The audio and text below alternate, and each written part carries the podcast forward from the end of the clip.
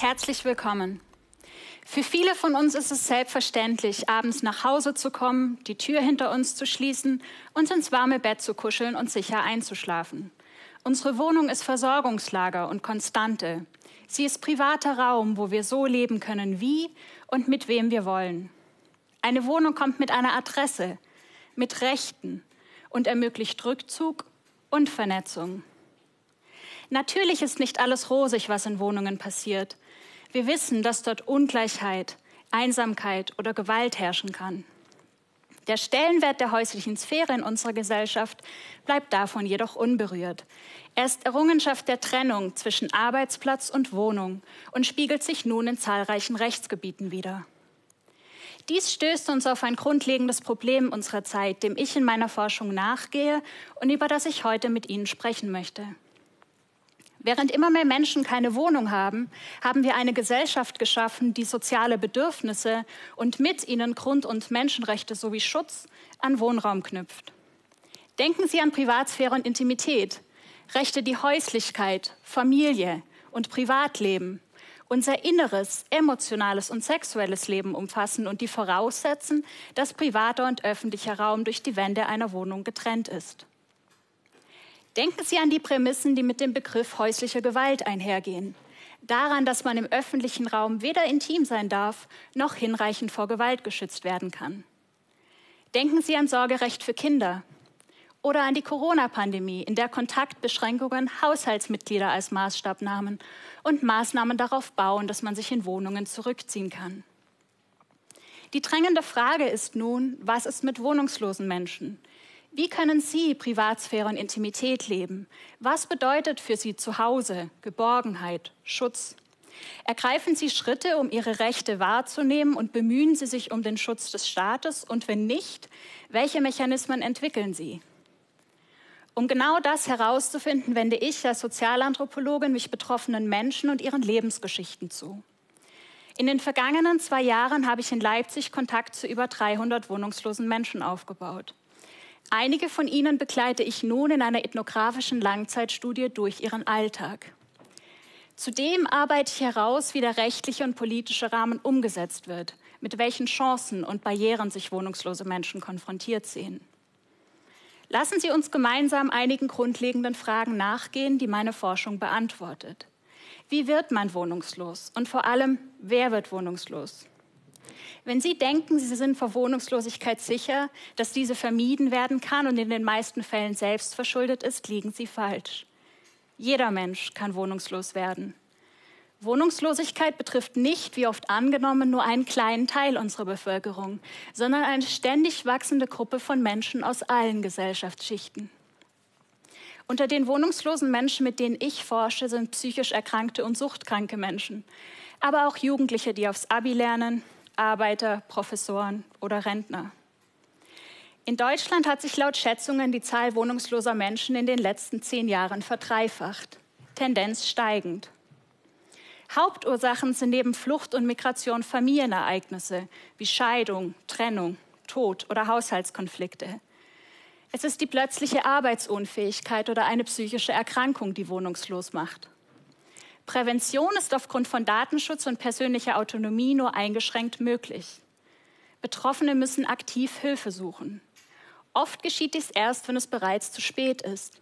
Denn Zukunftsangst und Schmerz lähmen und stellen somit die Weichen für Wohnungslosigkeit. Wohnungslose Menschen sind nicht nur Produkt kapitalistischer Verschiebungen, sondern wachsender Individualisierung und zeigen unsere kollektive Unfähigkeit, psychosoziales Leid, Trauma und Schmerz sozial abzufangen. Und wenn Sie jetzt wohnungslos werden, dann kommt das Hilfesystem auf Sie zu. Die Annahme, dass das Hilfesystem alle Betroffenen auffängt, stimmt keineswegs. Viele der Menschen, mit denen ich forsche, haben nie Sozialleistungen oder Übernachtungshäuser in Anspruch genommen. Einige verbinden Obdachlosigkeit mit Alkohol und Drogen und wollen damit nichts zu tun haben. Andere schämen sich und wieder andere sind der Meinung, sie haben keine Leistungen verdient. Da bisher meist in Einrichtungen geforscht wurde, sind die Schicksale dieser Menschen kaum bekannt. Fragen Sie sich einmal ernsthaft, würden Sie wissen, wenn einer der Menschen, der Ihnen etwas bedeutet, wohnungslos würde? Wenn Sie jetzt innerlich entschieden nicken, dann fragen Sie sich noch einmal. In einer auseinanderdriftenden Gesellschaft ist Wohnungslosigkeit oft unsichtbar. Viele meiner Forschungsteilnehmenden verstecken sie erfolgreich. Eine Frau über 80, die nach dem Tod ihres Mannes obdachlos wurde, schläft nun unter einem Balkon. Niemand würde ihr ansehen, dass sie obdachlos ist. Und selbst ihre Kinder, die in verschiedenen Städten leben und die sie wöchentlich vom Telefon einer Freundin aus anruft, wissen es nicht. Andere melden sich bei Bekannten mit, sagen, sie ziehen um oder verreisen und verschwinden so vom Radar.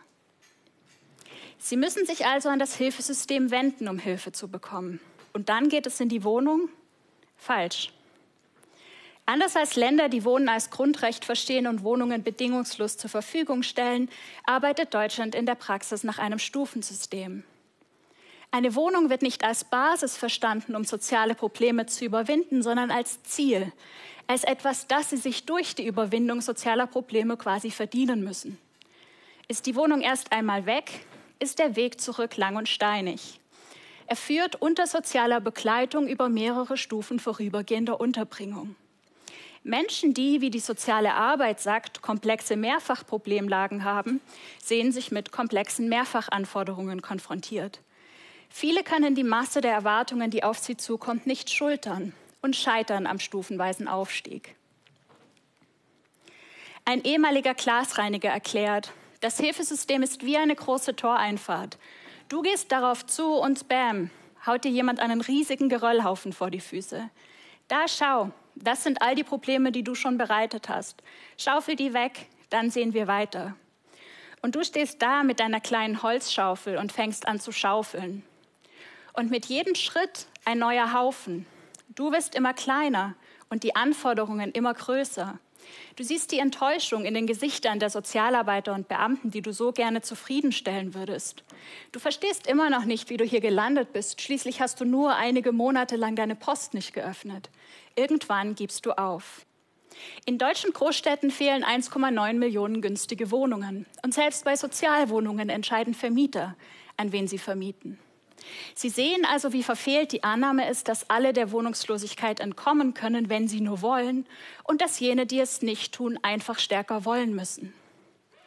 Für viele wird Wohnungslosigkeit ebenso zur Konstante wie die Abhängigkeit vom Hilfesystem. Dies hat dramatische Auswirkungen auf Eigenverantwortung und Fürsorge, durch die sich Menschen und Institutionen formen. Andere wenden sich müde von den Versuchen zur wohnenden Gesellschaft zurückzukehren ab. Für sie wird eines immer zentraler, die Gemeinschaft der Straße. Warum? Eine zweifache Mutter, die durch häusliche Gewalt obdachlos wurde und dann ihre Kinder verlor, erklärt, wohnungslos werden bedeutet sich und die Welt klein zu denken. Alles, was zählt, wird unerreichbar. Nicht nur Besitz, sondern Kinder, Familie, Job, eine Aufgabe. Und weil man durch das sich Kleindenken schon einmal falsch einschätzen kann, wie es einem geht, vor allem gesundheitlich, braucht man, um zu überleben, andere, die auf einen aufpassen. Ein obdachloser Polizist drückt sich weniger diplomatisch aus. Ohne die anderen auf der Straße stirbst du. Ganz einfach. Die Gemeinschaft der Straße greift da, wo das Hilfesystem versagt und hat eine grundlegend andere Struktur. Eine, die auf kollektive Versorgung und Sicherheit basiert. Eine, in der es nicht darum geht, Menschen zu ändern, sondern darum, gemeinsam zu überleben. Wir müssen verstehen, dass wohnungslose Menschen das Hilfesystem verlassen, weil sie dort grundlegende Bedürfnisse wie Intimität nicht leben können, nicht weil sie Unterstützung verweigern. In Leipzig zeigt sich dies zum Beispiel an den Übernachtungshäusern, die nach Geschlecht getrennt sind. Für viele Betroffene, wie für Sie wahrscheinlich auch, ist zu Hause jedoch in geliebten Menschen verortet. Sie sind nicht bereit, sich für ein Dach über dem Kopf zu trennen und bleiben auf der Straße. Hier entsteht ein Teufelskreis. Schulden, zum Beispiel durch Bahnfahren ohne Ticket, führen zu Ersatzfreiheitsstrafen. Nach Haftentlassung kann es bei der Genehmigung von Mitteln zu Verzögerungen kommen, die erneute Beschaffungstaten erzwingen, die wiederum Haftstrafen bedingen. Fassen wir das Problem zusammen.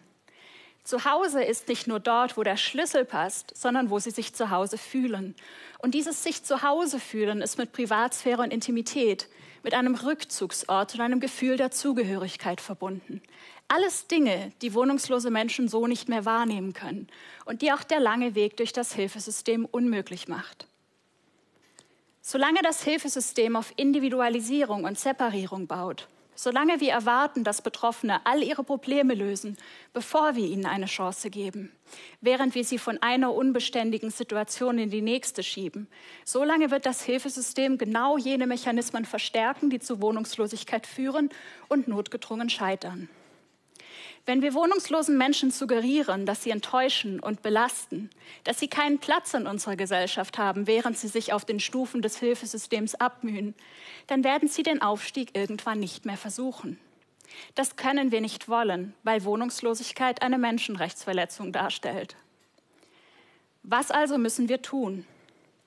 Meine Forschung zeigt erneut, dass wir intrinsisch soziale Wesen sind. Bindungen geben uns die Kraft, die Schwierigkeiten des Lebens zu schultern. Wir müssen als Gesellschaft wieder lernen, uns besser umeinander zu kümmern, uns zu halten, wenn wir straucheln, um das Fallen, die Wohnungslosigkeit zu verhindern. Melden Sie sich bei Ihren Liebsten. Hören Sie genau zu. Fragen Sie nach, wenn Ihnen die Nachbarin plötzlich nicht mehr im Treppenhaus begegnet. Wo wir Wohnungslosigkeit nicht verhindern können, müssen wir sie beheben. Dass das geht, leben uns Länder wie Finnland, die Housing First praktizieren, längst vor. Dort wird zuerst Wohnraum zur Verfügung gestellt und dann soziale Unterstützung angeboten. Ein Dach über dem Kopf wird somit zur Basis, um sich ein Zuhause zu bauen. Klingt schön, sagen Kritiker, aber wo ist der Wohnraum? Housing First Konzepte wurden zuerst in New York entwickelt, also an einem der angespanntesten Wohnungsmärkte der Welt und werden nun in den USA, Kanada und Teilen Europas umgesetzt. Es ist eine Frage des Willens, der Verteilung, der Prioritäten, nicht der Möglichkeit. Kritiker sagen auch, dass viele Menschen Wohnungen gar nicht halten können, dass das Wohnen erst erlernt werden muss.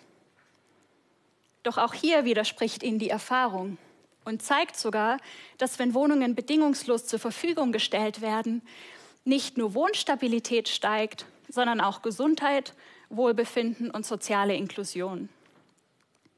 Wir wissen, dass Hilfsstrukturen scheitern, wenn die Barrieren zu hoch sind und Erfolg haben, wenn sie auf Vertrauen aufbauen und Chancen bieten. Um die Rechte wohnungsloser Menschen zu wahren und Wohnungslosigkeit nicht nur zu verwalten, sondern zu beheben, müssen wir dringend die klaffende Lücke zwischen dem Dach über dem Kopf und dem Zuhause schließen. Vor allem jetzt, wo Wohnungslosigkeit in vielen Teilen Europas dramatisch ansteigt. Ich danke Ihnen.